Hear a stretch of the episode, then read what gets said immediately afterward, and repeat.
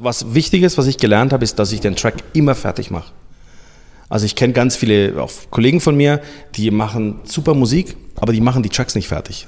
Die sind dann, sind sehr, sehr coole Loops, mhm. aber die, na, es ist nicht fertig gemacht. Und das ist so eine Sache, wie, die ich von Anfang an mir beigebracht habe, immer zu sagen, mach die Nummer fertig. We are freaks. So, wir sind wieder da mit einer weiteren Folge des We Are Freaks Podcasts. Heute mit Markus Homm. Grüß dich. Hallo. Hi. Ähm, Markus, wir kennen uns ja schon ein bisschen länger, auch über ähm, deine weitere Karriere. Du hast ja schon viel gemacht in deinem Leben. Ähm, um ganz am Anfang zu beginnen, du bist äh, in Rumänien geboren, nach Deutschland gekommen und hast ziemlich früh mit der elektronischen Musik begonnen. Wie begonnen. Wie bist du damit in Berührung gekommen? Ja, das stimmt. Also ich bin geboren in Rumänien, ähm, in Hermannstadt. Und wir sind dann ausgewandert 1987 ähm, mit meiner Familie nach Deutschland, nach Nürnberg damals. Und ähm, ich bin dann in Berührung mit der Musik gekommen, wie man das wahrscheinlich wie die meisten von euch das auch gemacht haben, irgendwann mal weggehen. 15, 16 ging es dann los, war mal weg in Nürnberg damals und ähm, ähm, ja, das war mein erster Kontakt zur elektronischen Musik. Damals war ja zum Beispiel es gang und gäbe eine, eine, eine, eine Hits-Halle äh, zu haben und immer auch eine House-Area. Und äh, ich war zum Beispiel immer schon in dieser House-Area, was halt damals eben ähm, die Musik in den Clubs war, was, was gespielt wurde. Und ähm, ich fand, das hat mich immer schon mehr, mehr angesprochen als die äh, normale, normalen äh, Hitzhallen. Ja? Mhm. Und ähm, das war so mein, mein Einstieg in diese Musik. Damals war ich jetzt, wie gesagt, das war 1995, 96, da, da ging es so los für mich. Gab es da schon viel elektronische Musik in Nürnberg? War das da schon so ein Ding oder war das eher noch so, sag mal, Underground, Nische? Nee, damals, also äh, ein Club, den gibt es heute noch, da war ich früher sehr, sehr oft in den 90er Jahren, das war das Mach 1. Mhm. Ähm, und damals war der Laden richtig, richtig cool, fand ich zumindest. Also, die haben da sehr, sehr gute House-Bookings gemacht. Ähm, mit, mit Super Artist und das war halt, wie gesagt, unser Einstieg. Also da war auch noch äh, zu, zu, zu, der damaligen Zeit war auch sehr viel Hausmusik noch in den Charts. Okay. Ähm, in den normalen Radiocharts lief Hausmusik im Radio ähm, und viel von dieser Musik ähm, ja, war, war war jetzt für mich halt in diesen, in diesen Clubs, ne, wo, ich die, wo ich die das erste Mal gehört habe. Und mit 15 war das eh alles neu, alles toll, alles super. 15, 16, 17 so. Und ähm, irgendwann mal kam dann natürlich ähm, die Begeisterung dahinter, äh, ah, die legen das auf, wie legen sie das auf und wie suchst du das aus? Und dann hast du viele Tracks als Remixes gehört, dann hat es mich interessiert, wie wird das gemacht? Ähm, ich kenne die Nummer, aber nicht diese Version und dann habe ich, hab ich mich oft so hinterfragt, so wie wird das gemacht? Ne? Ich habe keine Ahnung natürlich gehabt davon. Und als ich dann 17, 18 war, hatte ich das erste Mal mir dann meine ersten gebrauchten Technics Plattenspiele gekauft, die da hinten noch stehen, die habe ich immer noch. Ah, krass. Die habe ich damals Ach, die, gebraucht die da gekauft, da war ich 17, die habe ich damals. Die leben lang, solche Dinger, ne? Die, ich glaube, ich habe bezahlt 700 D-Mark für beide. Super Preis. Super Preis. Wenn du jetzt die, wenn du den jetzt kaufen würdest, ja, ja. ey. Und die habe ich äh, immer noch nichts gemacht, nie was gemacht an denen, außer ein äh, neues System vorne drauf. Ja, habe ich immer noch. Und habe dann dadurch angefangen, langsam zu, äh, ja, auflegen zu lernen. Also ging es bei dir schon mit dem Auflegen los? Ja, also ja, ja, auf jeden Fall. Musik hören und auflegen. Ja. Und damals natürlich auch noch, äh, klar, alles war Vinyl, du hast nichts bekommen in, auf, auf, mhm. auf irgendeinem anderen Medium, ging nicht. Und äh, das war dann auch, in Nürnberg damals war das äh, ganz gut, da gab es halt so ein, zwei Plattenläden. Einige von den Leuten haben auch damals noch an bestimmten Abenden im Mach 1 gespielt oder auch in anderen Clubs. Und dann war das immer für mich der nächste Tag nach dem Abend im Club, immer im Plattenladen, mhm. gesagt, gib mir mal bitte ein paar Platten, die du gestern gespielt hast. Und dann, das war aber echt ganz cool. Also ich muss sagen, äh, Musik hatte da echt einen Wert für mich. Ich habe ich hab die Platten auch alle noch heute. Ich habe keine einzige Platte in meinem ja, Leben ver, äh, ver, ähm, verkauft oder so. Ja. Mhm. Ich habe die wirklich alle noch und ähm, ich werde die auch nie verkaufen. Also. also man sieht ja auch schon hier Teil oder ist es deine komplette Plattensammlung oder ist es so der die Auswahl? Das ist eine Auswahl. Ich habe noch, noch ein paar mehr, aber das ist so die Auswahl. Ähm, ich wollte jetzt auch nicht ganz alles hier vor, so vollstellen, aber Ähm, das sind so da und hier, das noch sind die Sachen. Hast du eine richtig wertvolle oder mehrere wertvolle Platten eigentlich am Start, die wirklich heute gut was wert sind? Bestimmt, aber wüsste ich nicht. Also ich, ich habe ne? leider keine ja. Ahnung, wie die gehandelt werden. Ähm weil es kommt ja jetzt wieder, deswegen frage ich, weil es ist ja jetzt immer wieder mehr, da sieht man dann auch irgendwie bei, in so CD-Läden auf einmal stehen die ganzen Regale wieder voll mit ja. Platten so und die Leute kaufen sich ja Plattenspieler für daheim wieder. Ja, also. ja das stimmt tatsächlich. Also ich habe auch tatsächlich viele Freunde, die mich anschreiben und sagen, hier empfehle mir mal einen Plattenspieler, ich will einen Plattenspieler haben. ähm, und das sind jetzt keine, das sind wirklich ganz normale Konsumenten, Musikkonsumenten, die ja. wahrscheinlich bisher Spotify gehört haben. Und ähm, aber ich habe wirklich keine Ahnung, weil ich, ich, ich schaue mir das nicht so an. Ähm, wie die gehandelt werden oder so. Ich habe die wirklich für mich, ich spiele die, ich höre die und ähm, natürlich nicht mehr alle, aber. Mhm. Also es geht einfach, es geht um die Musik und es geht dir nicht ums, ums Medium jetzt. Nee, es, nee. Spielst du, wenn du auflegst jetzt, spielst du mit Vinyl oder legst du digital? Digital auf. Äh, mittlerweile digital. Ähm, ich habe eigentlich wirklich alles durch, also von, von rein Vinyl, dann ging es irgendwann auf CD, dann waren die aller, aller, allerersten Anfänge damals von Traktor Scratch, hieß das glaube ich damals, ganz, okay. ganz am Anfang, das war die allererste Version, habe ich das auch gemacht, dann ging es wieder zurück auf die CD und dann auch mal wieder Vinyl und dann wurde es wirklich digital mit den, äh, als dann die CDJs kamen. Es ist einfach ähm, leichter mit dem Reisen, es ist einfach so, also ähm, sollte man zwar nicht als Aus Ausrede nehmen, aber es ist leider so, wenn du halt ja. manchmal reist. Ganz am Anfang zum Beispiel hatte ich wirklich oft das Problem, dass ich auch als junger, nichtsahnender DJ am Flughafen angekommen bin mit einem riesen Koffer und plötzlich musste ich 400 Euro extra Gepäck zahlen.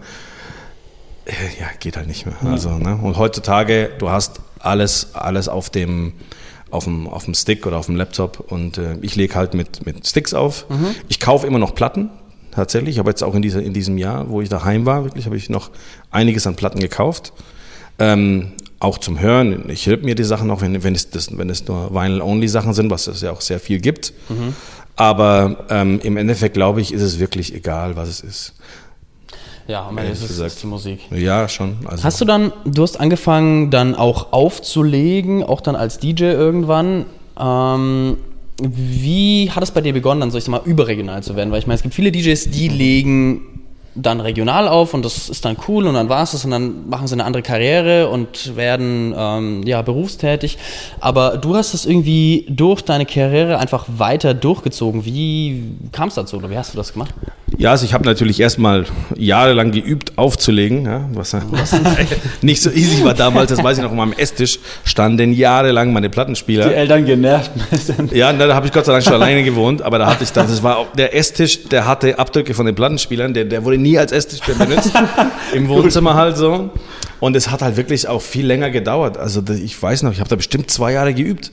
Weißt du, dass, dass, mhm. dass du dann auch die, das Selbstbewusstsein hast, zu sagen, jetzt gehe ich mal auflegen. Jetzt heutzutage, glaube ich, ist das Ganze viel, viel schneller. Also der, der Einstieg des DJ-Daseins war halt schon äh, krasser. Also war aber auf jeden Fall ein krasserer Skill. Schon, fand ich schon, ja. ja. Und ähm, ja, und das habe ich halt gemacht. Dann irgendwie war, irgendwann mal hat mal ein Kollege Geburtstag gefeiert, in eine Disco gemietet, dann haben wir da mal aufgelegt. Eher schlechter als recht, aber ist egal, war gut. und so, und dann kamst du halt mal da ein bisschen rein in den Club, da konntest du mal spielen. Und ähm, für mich, das, das, das ähm, wo es dann so wirklich, wo ich dann wirklich mehr gespielt habe, war, ich äh, war dann wieder zurück in Rumänien, also ich war wieder da, daheim, meine Familie besuchen, war dann dort weg und das war so auch Ende 90er, Anfang 2000er, wo in Rumänien wahnsinnig, wahnsinnig stark die elektronische Musik geboomt hat.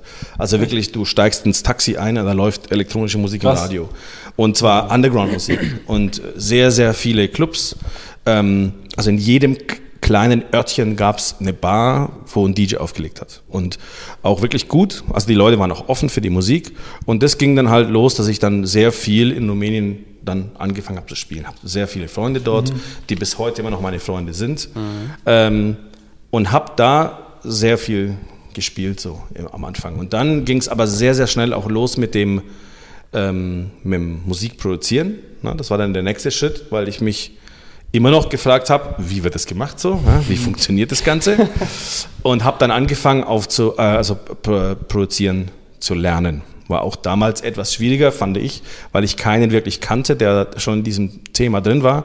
Also Auch da weiß ich auch noch, musste ich mir Logic, damals weiß ich nicht, welche Version kaufen, für 1000 Euro oder so. War halt echt eine Stange Geld.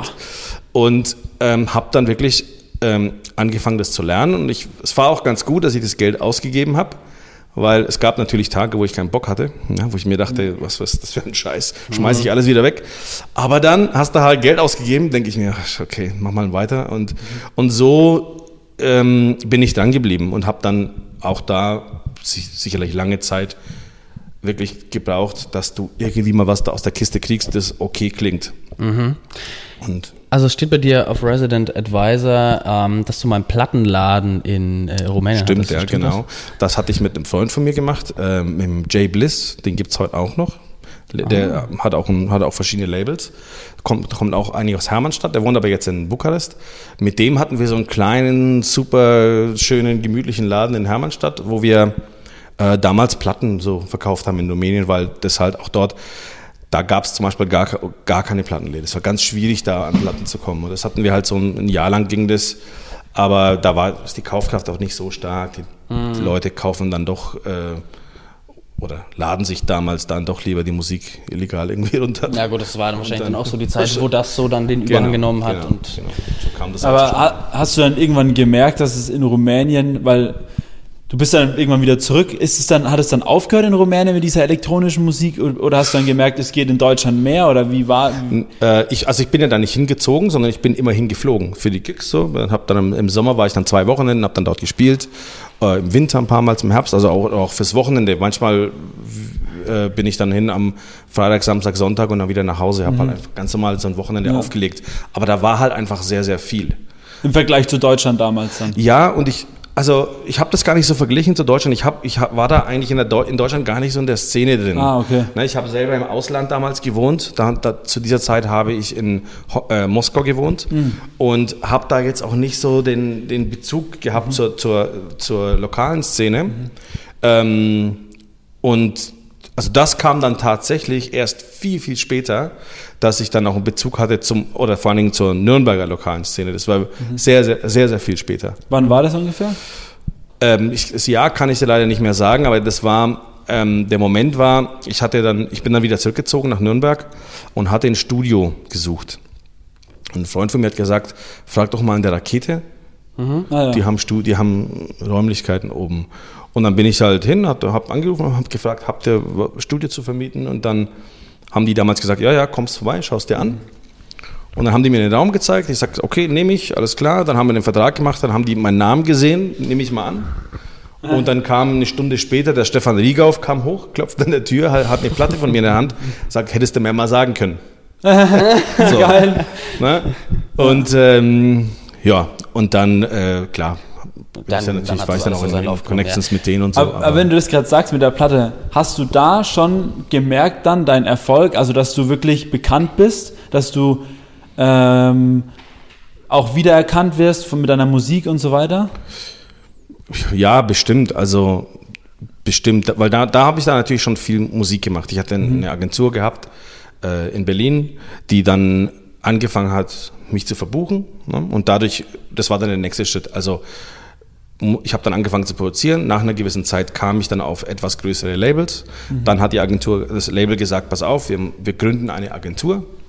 Ähm, wir würden dich gerne mit aufnehmen. Und so kam das dann. Und klar, mhm. die haben natürlich dann ganz andere Verbindungen gehabt und plötzlich hast du halt in ganz anderen Clubs und Ländern gespielt, keine Frage. Und äh, ich konnte mich halt wirklich 100% auf das Musikproduzieren konzentrieren, was mir, mhm. Spaß, was mir Spaß gemacht hat.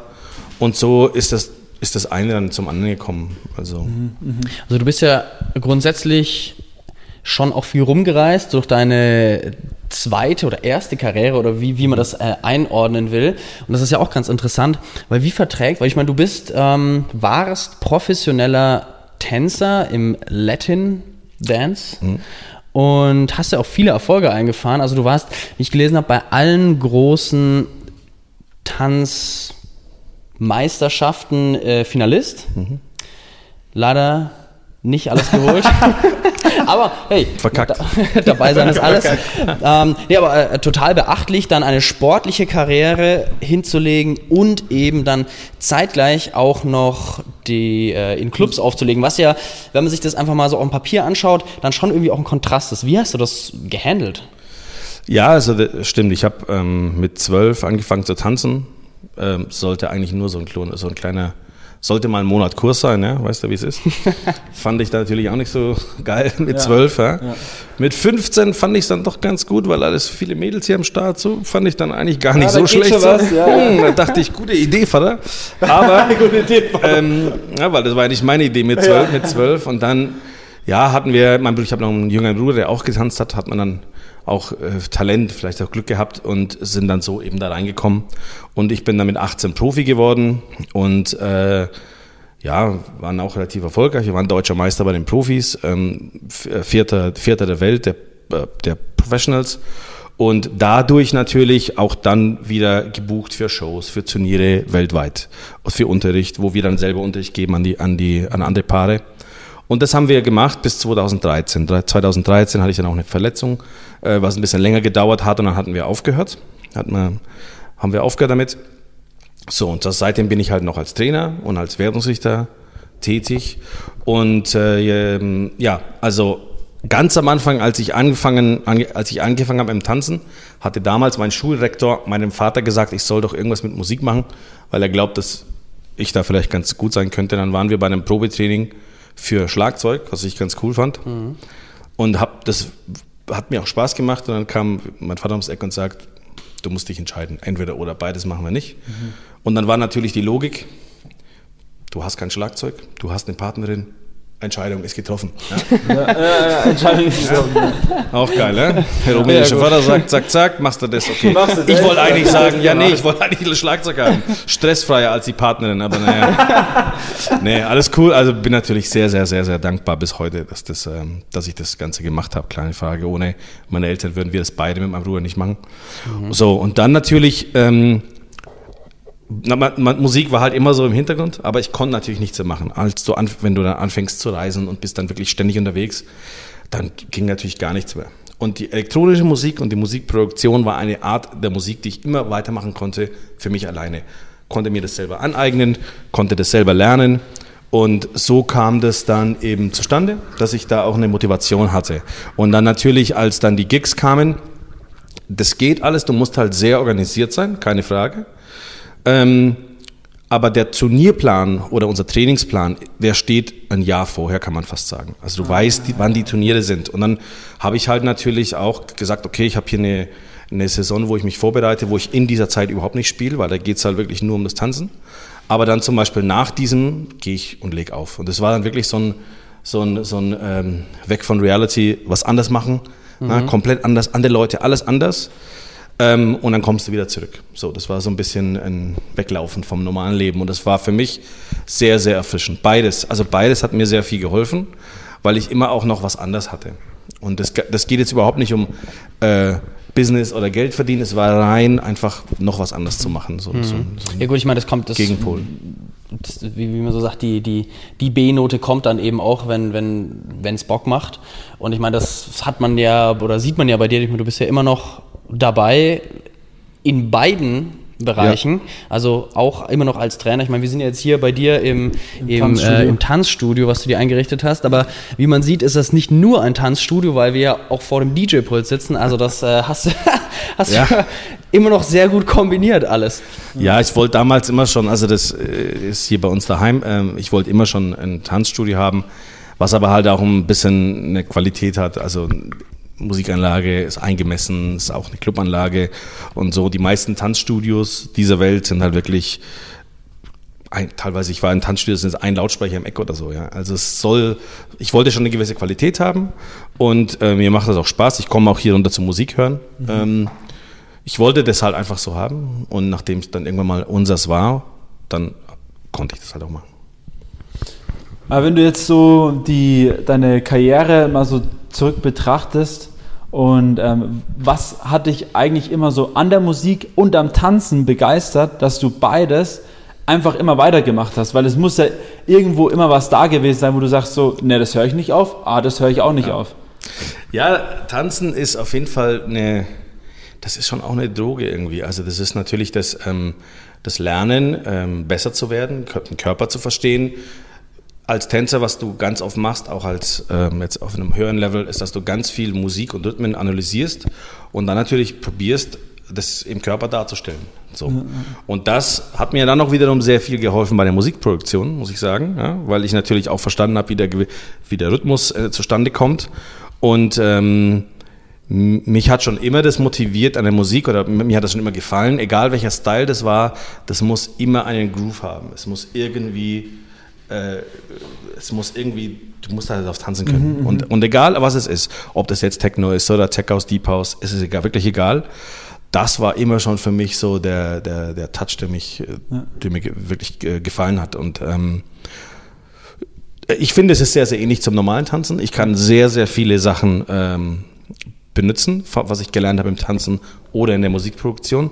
Oder eben genauso auch andersrum. andersrum. Ne? Also ich habe auch teilweise Musikstücke gemacht, wo ich äh, Rhythmen isoliert habe, von unserem Tanzen zum Beispiel wo ein Instrument oder zwei Instrumente einzeln spielen und benutze die in meinem Unterricht. Was ich auch ehrlich gesagt habe, erst verstanden habe, als ich Musik produziert habe. Mhm. Und benutze dann diese Tools wiederum im Tanzen. Und ähm, das ist dann auch in dem Moment, für viele war das sehr fresh so, ähm, dass, dass das auch mal einen anderen Ansatz hat. Mhm. Also mir hat das schon echt beides geholfen, muss ich sagen. War das, ähm, wusste man, wenn jetzt Markus Homm als DJ aufgetreten hat, wussten die Leute, die dich gebucht haben, eben, dass du auch eine, eine Tanzkarriere hast und andersrum und wie war so die, die Resonanz darauf? Wurdest du manchmal dann auch, ich weiß nicht, gab es irgendwie, wie ich sagen, negative Erfahrungen damit oder war das, wurde das immer cool, ja, wurdest du kritisiert sagen. oder war das eigentlich immer eine, eine coole, erfrischende Sache? Ja. Also kritisiert in dem Sinn, zumindest hat mir das keiner gesagt, kann natürlich schon sein alles, ne? Ist ja ganz normal, aber eigentlich nicht. Ich habe immer das Gefühl gehabt, dass die Leute das eigentlich ganz cool fanden und gerne dann eine, mehr, eine größere Story draus gemacht äh, hätten, als ich das vielleicht wollte. Mhm. Für mich war das halt wirklich so ein, so ein Weg aus der Reality zu, in, in ein zweites Leben. Einfach, ich wollte das gar nicht so verbinden. Ähm, aber ich, ähm, klar, einige Leute, die wissen das, wussten das weil die natürlich, ich nehme an, wenn die mich gebucht haben auf eine Party, wollten die ja mal schauen, irgendwie, na, was hat er denn mhm. gemacht und mhm. finden dann Tanzvideos. Genauso gut auch andersrum. Ja. Habe ich Leute, die mich gebucht haben für ein Trainingslager in China oder in Amerika, und dann schauen sie auf YouTube, lass mal schauen hier, Markus, wir brauchen ein paar Videos zum, für Pro Promo machen und dann finden sie Videos aus dem Club oder so. also das gab es ständig, gibt es bis heute immer noch. Ja, äh, ich habe bisher immer super Feedback bekommen darüber. Die Leute sind sehr interessiert von dem zweiten Leben und der, und der zweiten Sache egal auf, welchen Seite, auf welcher Seite mhm. es ist. Äh, deswegen, ich habe jetzt wirklich nur gute Erfahrungen damit gemacht. Aber wer weiß, vielleicht. Vielleicht, vielleicht, vielleicht. Noch, wer weiß das schon. Genau. ähm, zu, de, zu, deiner Produktionsweise. Ähm, weil du hast mir mal erzählt, dass du jemand bist, der Sachen immer gleich, also du willst immer richtig gut und immer straight und du bist super organisiert. Ist das in deiner Produktionsweise auch so oder wie produzierst du Tracks? Also so eine wirkliche Formel habe ich da auch nicht, muss ich sagen. Ähm, ich, ähm, was, was wichtig ist, was ich gelernt habe, ist, dass ich den Track immer fertig mache. Also ich kenne ganz viele auch Kollegen von mir, die machen super Musik, aber die machen die Tracks nicht fertig.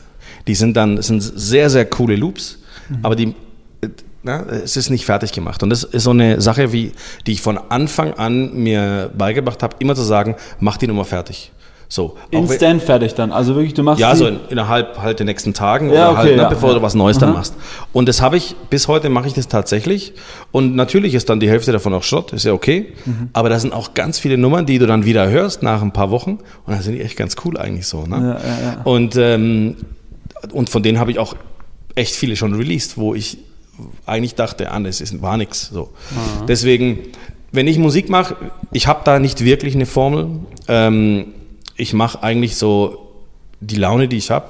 Das kann sehr, sehr unterschiedlich sein, manchmal sehr deep, manchmal äh, ein bisschen treibender. Mhm. Wenn du vom Wochenende aus dem Club kommst und bist noch äh, motiviert und, und inspiriert von den Anlagen und von der Energie aus dem Club, dann gehst, hockst dich am Montag, Dienstag hin und machst eine coole Clubnummer. Ja? Mhm. Wenn ich aus dem Ausland nach Hause komme, stehe um 5 Uhr früh auf, mit dem Jetlag kann ich schlafen, will das Haus nicht aufwecken, gehe ins Studio runter und bin halb müde, dann machst du manchmal eine sehr coole Ambient-Nummer so. ähm, das hat jetzt auch keinen Plan für mich, dass die Nummer released werden muss und es muss schon gar nicht ein Hit sein. Das, ich habe Mhm. einfach Bock, da Musik zu machen. Und wenn es dann was wird, okay, super. Könntest du, könntest du deiner Musik, die released wird, einem Genre zuordnen oder bist du da voll, weil du gerade sagst, Ambient, dann vielleicht ein bisschen House oder machst du gerade einfach das, auf was. Also ich glaube hauptsächlich, ich mache auf jeden Fall eher so eine Kreuzung zwischen Deep House und Tech House. Mhm, okay. So, ähm, aber ich glaube, ähm, es ist elektronische Tanzmusik mit einem Groove, das würde ich so Nice, sagen. ja. Es ist dann egal, was es ist. Es kann auch ein bisschen technoider sein, es kann, auch- kann manchmal vielleicht auch so sehr langsam sein, aber ich glaube, das, was ich zumindest höre von, von Leuten, die mir das sagen, ich finde, es ist sch- schwierig, manchmal die eigene Arbeit zu beurteilen. Mhm. Die sagen oft, dass die so, so einen Groove, dass die einen Groove Ja, fühlen. Man will ja auch nicht immer in eine Schublade gesteckt werden und ich denke, wenn man da so ein bisschen offen einfach ist, so wie, wie du es meintest, jetzt einfach groovig, dass Ja. Groove dabei ist, elektronische Musik mit Groove, dann Ja, auf jeden Fall. Also ich habe ja auch, wenn ich jetzt wieder zurückgehe zu 1995, da bin ich aufgewachsen mit, mit so Charts, Hausmusik, ja, also Ja. äh, oder halt, was wir damals auch hatten, diese äh, 90s Dance Music, das ganze Zeug, ja. Ähm, da, damit bist du halt aufgewachsen. Ja, das voll. war halt so. Und Ja. zum Beispiel damals hatte mich Techno überhaupt nicht interessiert, weil damals für mich war das viel zu schnell und es hatte von, für mein Empfinden keinen Groove. Was natürlich jetzt, wenn ich mir jetzt alte Nummern an, anhöre, ähm, sehe ich das natürlich gar nicht so, ja, weil die haben natürlich einen Groove und vor allen Dingen, wenn man die ein bisschen langsamer spielt. Aber damals war das halt so. Deswegen, ich habe da ja auch eine Entwicklung genommen, von dem irgendwann ist das dann auch mal genug, dann gehst du den nächsten Schritt und gehst den nächsten Schritt und das ist auch völlig normal. Also ich ähm, habe halt natürlich so meinen Style, den ich spiele, klar, und, und Musik, die ich mir anhöre. Aber ähm, ich, ich würde schon sagen, ich bin auf jeden Fall offen zu für alles Mögliche. Also. Du hattest jetzt letztes, ich weiß nicht, ob es letztes Jahr war oder dieses Jahr oder vor, vor geraumer Zeit noch nicht so lang, auch eine Nummer, die ist ja ganz gut gegangen, auch in den Charts, habe ich mitverfolgt und ich habe mir deine Musik ja auch immer mal so angehört, aber das ist halt schon eher so ein bisschen ambient, hausig. Ähm, aber die Nummer, ich glaube, es hieß What You Love. Ah, das Kann war das- ein Remix, ja? Ja, der, Remix. der, der, der hat mir auch richtig gut getaugt. Also der, Das war ein ähm, Remix. mhm. der, der ist auch, ähm, ja, habe ich gesehen, dass in den Charts einfach auch Ja, ja. gut äh, gegangen ist.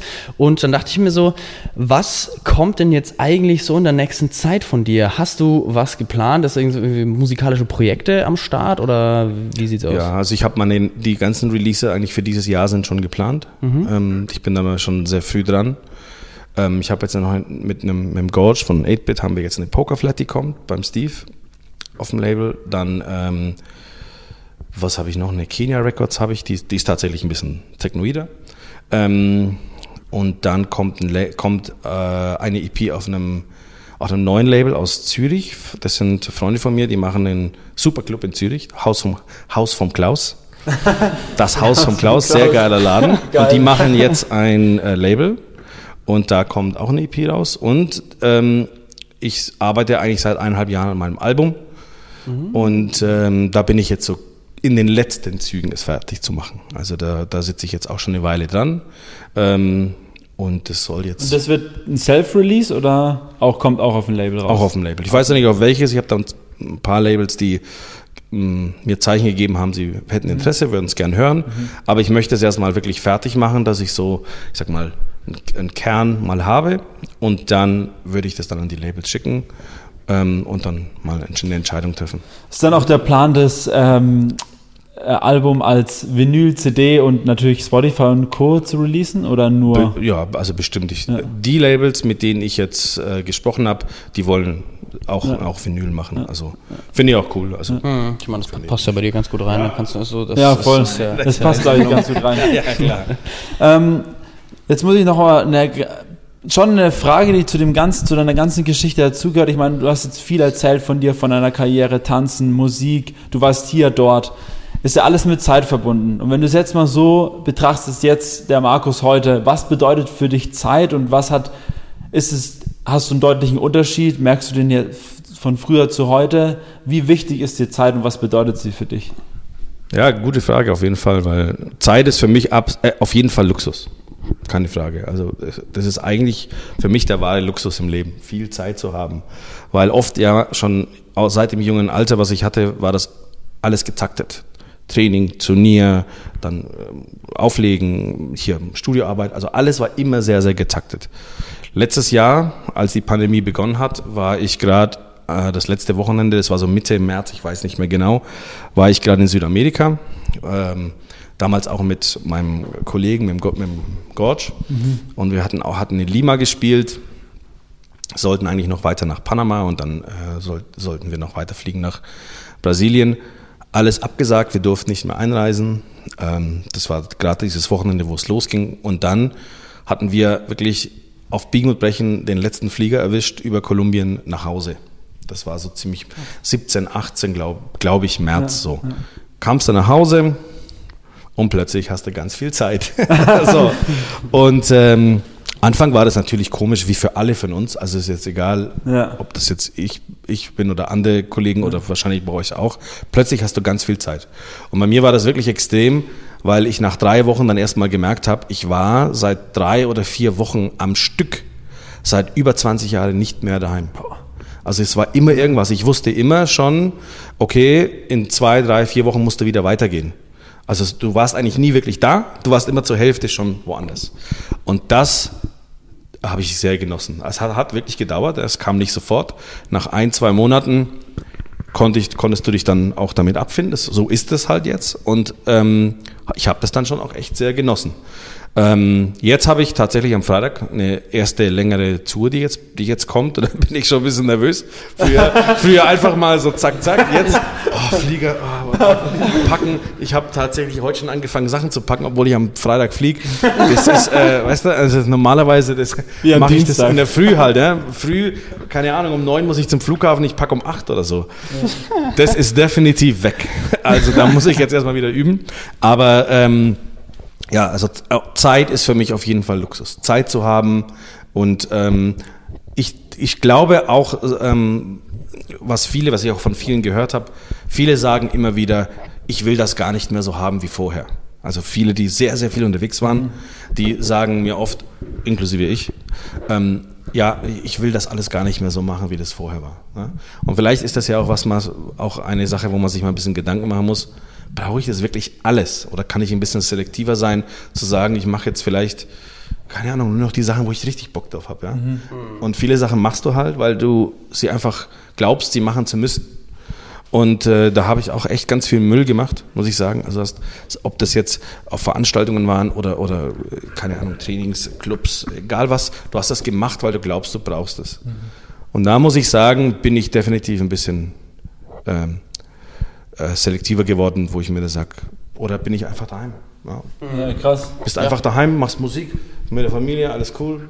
Und ähm, das kann vielleicht manchmal auch wertvoller sein. Ja, stimmt, da bist ich. du echt nicht der Einzige, glaube ich, der in der heutigen Zeit sagt, was man aus der Pandemie gelernt absolut, hat mit der Zeit, was, wie wichtig das für einen absolut. geworden ist. Also das, ich höre das auch sehr, sehr oft von Kollegen. Und ähm, ich glaube, das müssen wir uns vielleicht nochmal in einem Jahr nochmal erinnern. Nicht, dass mhm. wir dann ja, so. wieder dort sind ja, und wieder genau Schauen dasselbe wir mal, machen. vielleicht sitzen wir in einem Jahr wieder hier. ja, klar, klar. Ja. So einen jährlichen Reminder einfach mal ins Handy reinsetzen. Absolut. So, jetzt ja. machen wir wieder langsam, Kollege. Zeit. Absolut. Ja.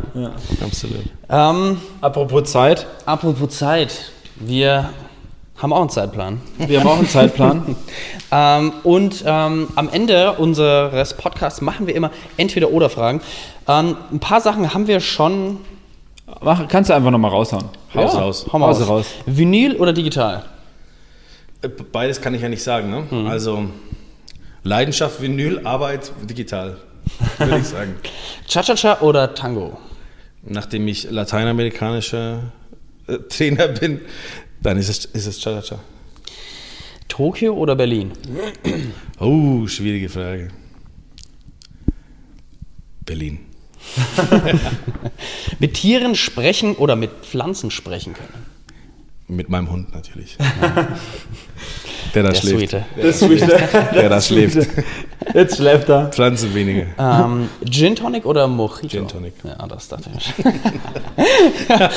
Aber wir haben noch was zum was, Schluss. Was, echt? Was zum Schluss. Ah, Und zwar, wir brauchen noch wie von uns jedem Gast Aha. eine Weisheit, eine Markus Homm Weisheit diesmal. Schwierig. Hast du eine, Marco, hast du eine Markus Homm Weisheit parat? Nee, nicht wirklich, aber äh, was ich, wo ich wirklich fest daran glaube, ist, man, man soll das wirklich machen, wo man richtig Bock drauf hat. Also wenn ich jetzt so ein bisschen zurückdenke, äh, jetzt auch mit der Musik, ich habe nie einen Plan, das wird jetzt ein Hit und das wird dies und das wird das nie, bei keiner einzigen Nummer. Ich mache das wirklich, auf was ich Lust habe. Und wenn es dann funktioniert und es wird dann erfolgreich, dann freust du dich umso mehr. Und wenn nicht, ist es auch okay, weil es für mich in dem Moment habe ich ja trotzdem eine gute Zeit gehabt. Mhm. Ja, und das, ähm, ich glaube, da ist sehr, sehr viel dran, das zu machen, was man wirklich, wirklich liebt. Und da auch eine, eine ähm, Leidenschaft dafür entwickelt. Und dann glaube ich, dann macht das alles Spaß, dann stehst du gerne auf, du machst es gerne und so. Mhm. Und ähm, wenn man das im Leben haben kann, glaube ich, ist es sehr, sehr viel wert. Nice. Richtig. Wunderbar. Das, sehr gute Weisheit. Richtig Best, nice. Best, bestes Abschlusswort. bestes Abschlusswort. Das Wort Gut, zum, was ist dann, Dienstag. Das Wort zum Dienstag. Das Wort zum Dienstag. Perfekt, ja. Dann vielen Dank auch fürs Zuschauen. Dankeschön. Danke, Markus, dass du da warst. Danke. Oder dass wir da sein durften. Danke, dass ihr da wart. We are freaks.